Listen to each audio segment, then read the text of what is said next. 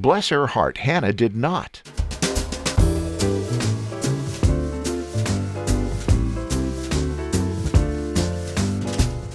Hello there and welcome to the Lifespring Family Audio Bible. Coming to you from Riverside, California, podcasting since two thousand four, I'm your O G Godcaster, Steve Webb. This is the daily podcast where we are reading through the entire Bible in a year. Today we're going to read First Samuel chapters one through five, and I'm calling the episode, The Call. Here's a little bit of introduction. While this is still in the history section of the Old Testament, we're really making a transition from the time of the Judges to what will be the time of the Kings. First and Second Samuel are not written by Samuel, but we do read about his life in the first few chapters of First Samuel. The balance of the two books is mostly about Kings Saul and David, who were both anointed by Samuel. Let's get started. First Samuel chapter one. There was a certain man from Ramathaim Zophim of the hill country of Ephraim. His name was Elkanah, the son of Jeroham, the son of Elihu, the son of Tohu, the son of Zoph, an Ephraimite. He had two wives. The name of one was Hannah. The name of the other was Peninnah. Peninnah had children, but Hannah had no children. This man would go from his city each year to worship and to give gifts on the altar in Shiloh to the Lord of all. Eli's two sons, Hophni and Phinehas, were the Lord's religious leaders there. On the day when Elkanah killed animals on the altar in worship, he would give part of the gift to his wife Peninnah and to all her sons and daughters. But he would give twice as much to Hannah, for he loved Hannah. But the Lord had made it so she could not have children. Peninnah would try to make her very angry, because the Lord would not let her have children. So it happened year after year, each time Hannah went up to the house of the Lord, Peninnah would make her angry. Hannah cried and would not eat. Then her husband Elkanah said to her, "Hannah, why are you crying? Why are you not eating, and why is your heart sad? Am I not better to you than ten sons?" Then Hannah stood up after they had eaten and drunk in Shiloh. Eli, the religious leader, was sitting on the seat by the door of the house of the Lord. Hannah was very troubled. She prayed to the Lord and cried with sorrow. Then she made a promise and said, "O Lord of all, be sure to look on the trouble of your woman servant, and remember me. Do not forget your woman servant, but give me a son. If you will, then I will give him to the Lord all his life, and no hair will ever be cut from his head." While she was praying to the Lord, Eli was watching her mouth. Hannah was speaking in her heart. Her lips were moving, but her voice was not heard. So Eli thought she had drunk too much. Eli said to her, "How long will you be drunk? Put wine away from you." But Hannah answered, "No, my lord, I am a woman troubled in spirit. I have not drunk wine or strong drink, but I was pouring out my soul to the Lord. Do not think of your woman servant as a woman of no worth, for I have been speaking out of much trouble and pain in my spirit." Then Eli answered, "Go in peace. May the God of Israel do what you have asked of him." And Hannah said, "Let your woman servant find favor in your eyes." So she went her way and ate, and her face was no longer sad. The family got up early in the morning and worshipped before the Lord. Then they returned to their house in Ramah. Elkanah lay with his wife Hannah, and the Lord remembered her. The Lord made it possible for her to have a child, and when the time came, she gave birth to a son. She gave him the name Samuel, saying, "I have asked the Lord for him." Then Elkanah went up with all those of his house to give the Lord the gift on the altar in worship as he did each year, and to pay what he had promised. But Hannah did not go, for she said to her husband, "I will not go up until the child no longer needs to be nursed. Then I will bring him before the Lord to stay there forever." Elkanah, her husband, said to her, "Do what you think is best. Stay here until he no longer needs to be nursed. Only may the Lord do as he has said." So Hannah stayed and nursed her son until he no longer needed to be nursed. When she had finished nursing him, she took him with her to the house of the Lord in Shiloh, and the child was young. She brought a three-year-old bull, one basket of flour, and a jar of wine also. Then they killed the bull and brought the boy to Eli. Hannah said, "O my Lord, as you live, my Lord, I am the woman who stood here beside you praying to the Lord. I prayed for this boy, and the Lord has given me what I asked of him. So I have given him to the Lord. He is given to the Lord as long as he lives. And they worshipped the Lord there. First Samuel chapter two. Then Hannah prayed and said, My heart is happy in the Lord. My strength is honored in the Lord. My mouth speaks with strength against those who hate me, because I have joy in your saving power. There is no one holy like the Lord. For sure there is no one other than you. There is no rock like our God. Speak no more in your pride. Do not let proud talk come out of your mouth. For the Lord is a God who knows. Actions are weighed by him. The bows of the powerful are broken, but the weak are dressed in strength. Those who were full go out to work for bread, but those who were hungry are filled. She who could not give birth has given birth to seven, but she who has many children has become weak. The Lord kills and brings to life. He brings down to the grave, and he raises up. The Lord makes poor and makes rich. He brings low, and he lifts up. He lifts the poor from the dust.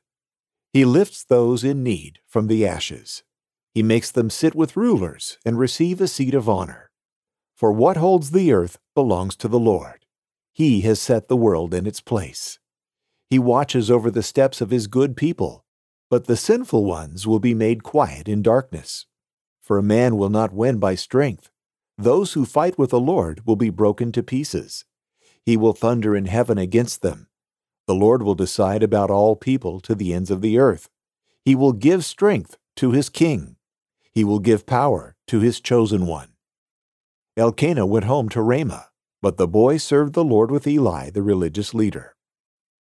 The sons of Eli were men of no worth. They did not know the Lord. This is the way the religious leaders acted toward the people. When any man brought an animal to give to the Lord, the religious leader's servant would come with a meat hook in his hand, while the meat was hot. Then he would put it in the pot. The religious leader would take for himself all that the meat hook brought up. They did this to all the Israelites who came there to Shiloh. And before they burned the fat, the religious leader's servant would come and say to the man who brought the gift in worship, Give meat for the religious leader to make ready, for he will not take boiled meat from you, but only meat that has just been killed. But if the man says to him, Let them burn the fat first, then take as much as you want, then the religious leader's servant would say, No, give it to me now, and if not, I will take it from you against your will. So the sin of the young men was very bad before the Lord, for the men hated the gift of the Lord. Now Samuel was serving the Lord, even as a boy, wearing a linen vest. Each year his mother would make him a little coat. She would bring it to him when she came with her husband to bring the gift in worship each year. Then Eli would pray that good would come to Elkanah and his wife, saying, May the Lord give you children from this woman in place of the one she gave to the Lord. Then they would return to their home. And the Lord visited Hannah. She gave birth to three sons and two daughters. The boy Samuel grew up to serve the Lord. Now Eli was very old. He heard all that his sons were doing to all Israel, and how they lay with the women who served at the door of the meeting tent. And he said to them, Why do you do such things, the sinful things I hear from all these people? No, my sons, the news is not good which I hear from the Lord's people. If one man sins against another, God will help make peace for him. But if a man sins against the Lord, who can make peace for him? Yet they would not listen to what their father said, for it was the Lord's will to kill them. Now the boy Samuel grew and was in favor both with the Lord and with men. Then a man of God came to Eli and said to him, This is what the Lord says. Did I not let myself be known to those of your father's family when they were in Egypt, being made to work for Pharaoh's house? Did I not choose them from all the families of Israel to be my religious leaders, to go up to my altar, to burn special perfume, and to wear a linen vest before me? Did I not give all the gifts made by fire of the people of Israel to the family of your father? Why do you show no respect to my gifts which I have asked for, and honor your sons more than me? You make yourselves fat with the best part of every gift given in worship by my people Israel.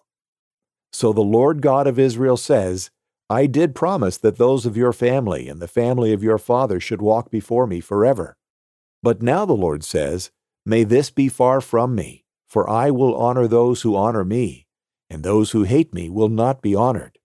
See, the days are coming when I will break your strength and the strength of your father's family. So there will not be an old man in your family. You will see the trouble of my family, even in all the good I do for Israel. And an old man will not be in your family forever. But I will not destroy every man of yours from my altar. Some will be left to cry and be filled with sorrow. But all the children of your family will die in their best years. This will be the special thing that you will see. Your two sons, Hophni and Phinehas, will both die on the same day. I will raise up for myself a faithful religious leader who will act by what is in my heart and mind. I will build him a family to last, and he will walk before my chosen one forever. Everyone who is left in your family will come and bow down to him for a piece of silver or a loaf of bread and say, I beg you, put me in one of the religious leaders' places so that I may eat a piece of bread. First Samuel chapter three. The boy Samuel was Eli's helper and served the Lord with him. At that time, the Lord did not speak directly to people very often. There were very few visions. Eli's eyes were getting so weak that he was almost blind. One night he went to his room to go to bed. The special lamp in the Lord's temple was still burning, so Samuel lay down in the temple near where the holy box was. The Lord called Samuel, and Samuel answered, Here I am. Samuel thought that Eli was calling him, so he ran to Eli and said, Here I am, you called me. But Eli said, I didn't call you, go back to bed. So Samuel went back to bed.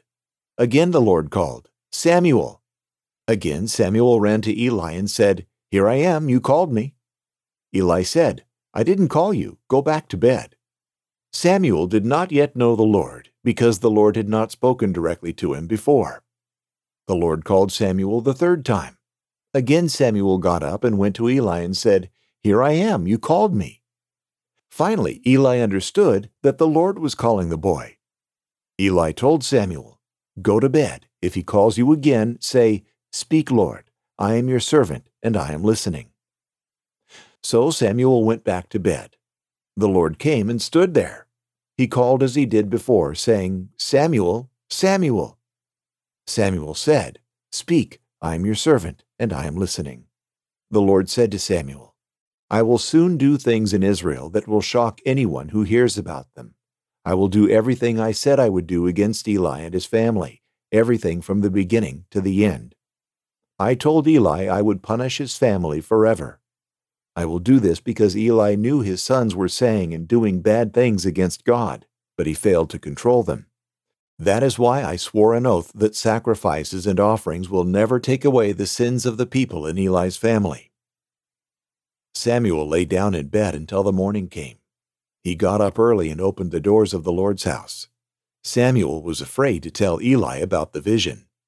But Eli said to Samuel, Samuel, my son? Samuel answered, Yes, sir. Eli asked, What did God say to you?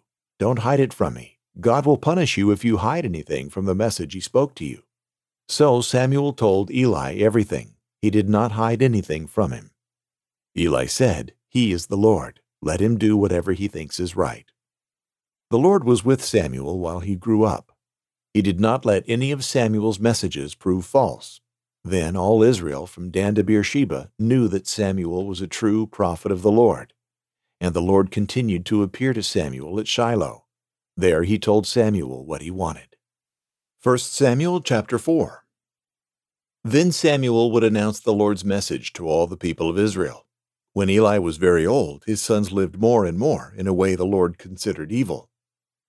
At that time the Israelites went out to fight against the Philistines. The Israelites made their camp at Ebenezer. The Philistines made their camp at Aphek. The Philistines lined up their soldiers in front of the Israelites and began the attack. The Philistines defeated the Israelites. They killed about four thousand soldiers from Israel's army. The rest of the Israelite soldiers went back to their camp. The elders of Israel asked, Why did the Lord let the Philistines defeat us? Let's bring the Lord's box of the agreement from Shiloh. God will go with us into battle and save us from our enemies. So the people sent men to Shiloh. The men brought back the Lord All-Powerful's box of the agreement. On top of the box are the cherub angels. They are like a throne where the Lord sits. Eli's two sons, Hophni and Phinehas, came with the box.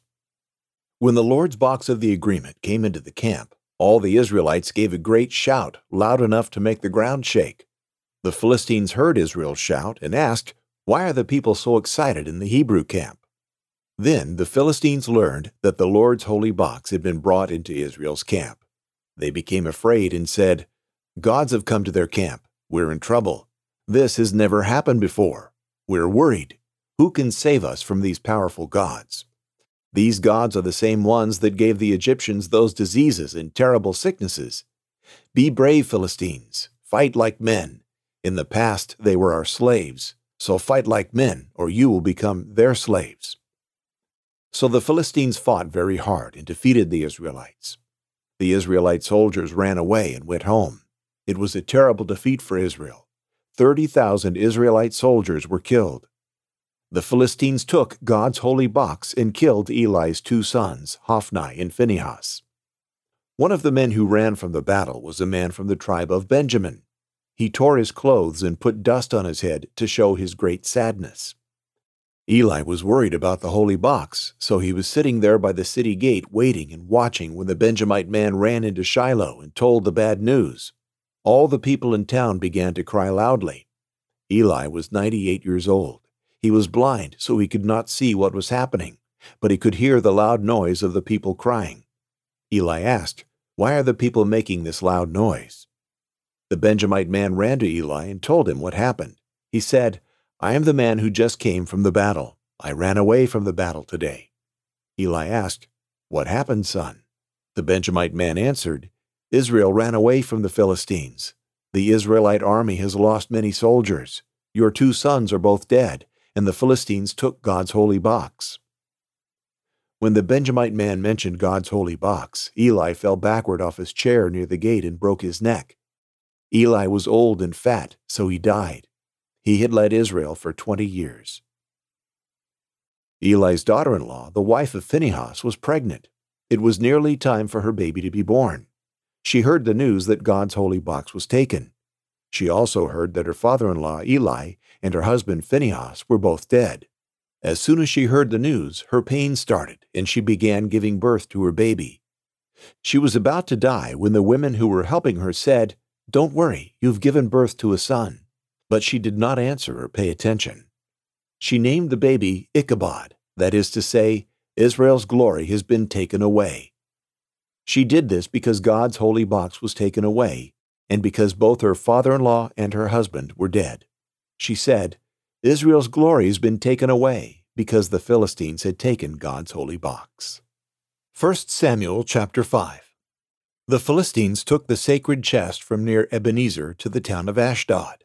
They brought it into the temple of their god Dagon and put it next to the statue of Dagon, which they worshipped.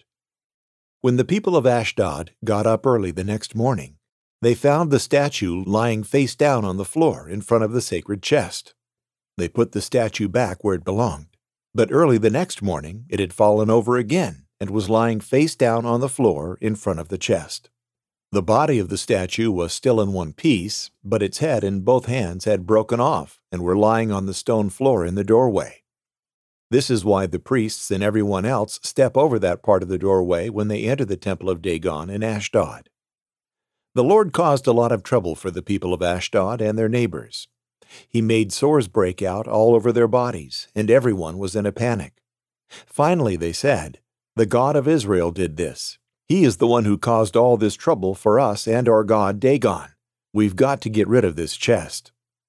The people of Ashdod invited all the Philistine rulers to come to Ashdod, and they asked them, "What can we do with the sacred chest that belongs to the God of Israel?" "Send it to Gath," the rulers answered. But after they took it there, the Lord made sores break out on everyone in town. The people of Gath were frightened, so they sent the sacred chest to Ekron. But before they could take it through the town gates, the people of Ekron started screaming, "They've brought the sacred chest that belongs to the God of Israel. It will kill us and our families too." The people of Ekron called for another meeting of the Philistine rulers and told them, "Send this chest back where it belongs, then it won't kill us." Everyone was in a panic because God was causing a lot of people to die, and those who had survived were suffering from the sores. They all cried to their gods for help. Okay, first chapter, about Samuel's family. Elkanah, the man who would become Samuel's father, seems to have been a devout man in a time that many people were far from God. Remember from our time in Judges how many times we were told there were no kings in the land and people did whatever they wanted. Well, Elkanah made regular trips to Shiloh to worship and offer sacrifices. He was a Levite, which is the tribe from which God chose priests. But as Abraham and Jacob had done, he took two wives. This was not God's ideal plan, and as had happened with these two other men, Elkanah found that this is not the way to a peaceful house. Go figure. One wife, Peninnah, was hard on Hannah because Hannah was childless, and probably also because she knew that Elkanah loved Hannah more. So Hannah cried out to the Lord, asking him to give her a son, and she made a vow to him that was just flat out remarkable. She told God that if he would give her a son, she would give him back to God. How many times do we make promises to God in times of desperation, and then when the crisis passes, we forget our promise? I'm ashamed to admit that I've done it. But bless her heart, Hannah did not. Once Samuel was old enough to be weaned, she took him to Shiloh to fulfill her promise. Now, as a father of three sons and grandfather of four grandchildren, soon to be five, I'm excited about that, I can only imagine the grief I would experience if I were to give up one of my children or grandchildren after caring for them for the three years it's thought that Hannah had Samuel in her care. But Hannah remembered her promise, and she loved God enough to trust that he would see to Samuel's welfare. What devotion and faith this woman had. Now let's talk a little bit about First Samuel three and four. Let me first say, sometimes I think the so-called modern translations just go a bit too far in trying to simplify the language. In chapter three, verse three, there's the phrase, the holy box. Well, in the original Hebrew, it's called the Ark of Elohim. Elohim was one of the Hebrew words that is translated into English as God, and it's the same word used in Genesis one, verse one. In the beginning, Elohim created the heaven and the earth. The ark also has another name in the Bible. Hebrews nine four tells us the contents of the ark, in which there was a gold jar containing the manna, Aaron's staff that budded, and the tablets of the covenant. And so now we know why it's also called the Ark of the Covenant. So, can we just not call it the holy box? All right, I'm a cranky old man, I get it. So in commenting on chapters three and four here, I'd like to share with you what F B Meyer wrote in his book, Great Verses Through the Bible, about Samuel and how God called him that night while he tried to sleep in the temple. Here's what Meyer said. And the Lord came and stood and called as at other times, Samuel, Samuel. Meyer continues, see the urgency of God. Four times he came and stood and called. Mark how he stands at the door to knock. At first he was content to call the lad once by name, but after three unsuccessful attempts to attract him to himself, he uttered the name twice with strong urgency in the appeal. Samuel! Samuel! This has been called God's double knock. There are seven or eight of these double knocks in Scripture. Simon, Simon! Saul, Saul, Abraham, Abraham. Continuing Meyer's comments, how may we be sure of a divine call? We may know God's call when it grows in intensity. If an impression comes into your soul and you're not quite sure of its origin, pray over it. Above all, act on it so far as possible. Follow in the direction in which it leads, and as you lift up your soul before God, it will wax or wane. If it wanes at all, abandon it. If it waxes, follow it, though all hell attempt to stay you. We may test God's call by the assistance of godly friends. The aged Eli perceived that the Lord had called the child and gave him good advice as to the manner in which he should respond to it. Our special gifts and the drift of our circumstances will also assuredly concur in one of God's calls. We may test God's call by its effect on us. Does it lead to self-denial? Does it induce us to leave the comfortable bed and step into the cold? Does it drive us forth to minister to others? Does it make us more unselfish, loving, tender, modest, humble? Whatever is to the humbling of our pride and the glory of God may be truly deemed God's call. Be quick to respond and fearlessly deliver the message the Lord has given you. That's good advice. Have you felt the call of God on your life? I have. The most memorable one for me was when God called me to begin the Lifespring podcast. I told you about it on the seventeenth anniversary show. My experience then was as real as Samuel's was, and it affected nearly every aspect of my life. And I'm so glad I listened to God's call that day. If you've experienced something similar, I'd love to hear about it. Comment on the show notes page at lifespringmedia.com slash S12E78 or email me at steve at lifespringmedia.com or you can comment at comment dot lifespringmedia dot com. Tomorrow we'll be in the book of Psalms and we'll read chapters thirty-three through thirty-five.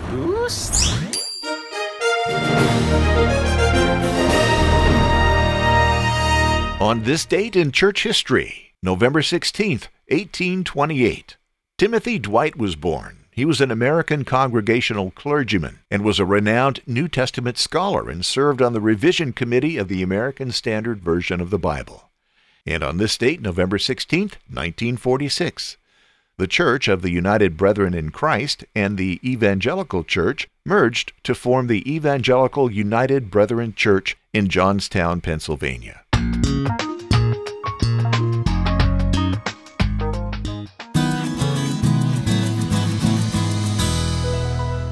Prayer requests.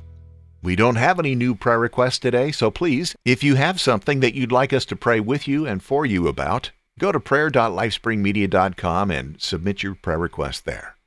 Let's pray. Our Heavenly Father, we praise you today for who you are, our God, our Redeemer, our Creator, our Rock, our Shield, our Provider, and so much more. You're worthy of our praise, Lord. You are everything we need. We thank you for calling us. We thank you for your mercy. We thank you that you never change. We thank you that you are eternal and that you made it possible for us to be with you in eternity by sending your Son to us. I ask you to be with each one in the Lifespring family today, and I thank you for those that are listening now. Bless them and hold them in your loving, strong hands. I pray this in Jesus' name. Amen.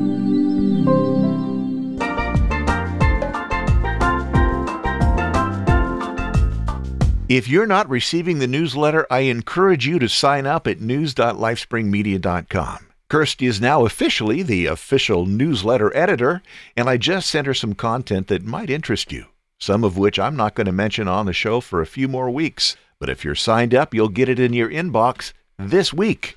And let me remind you that your email address will never be sold or given to anyone else. I hate spam as much as you do. And please remember that I cannot do this show seven days a week without your support. If the Lifespring Family Audio Bible adds to your life in a good way, please consider donating at lifespringmedia.com slash support. I know inflation is affecting us all, and it can be difficult, but I need you to know that there are ongoing monthly expenses that have to be paid in order to keep this show coming to you. Anything that you can send is very much appreciated. Thank you, and God bless you. And tell somebody about the show. Share the show on your Facebook, Insta, Twitter, all your social media platforms. Encourage people to join you in this journey through the Bible. As you know, I closed the survey on Sunday night, and tomorrow I will share some of the uh, responses I got with you. Until tomorrow, may God bless you richly. Thank you for being here. I'm Steve Webb. Have a great day.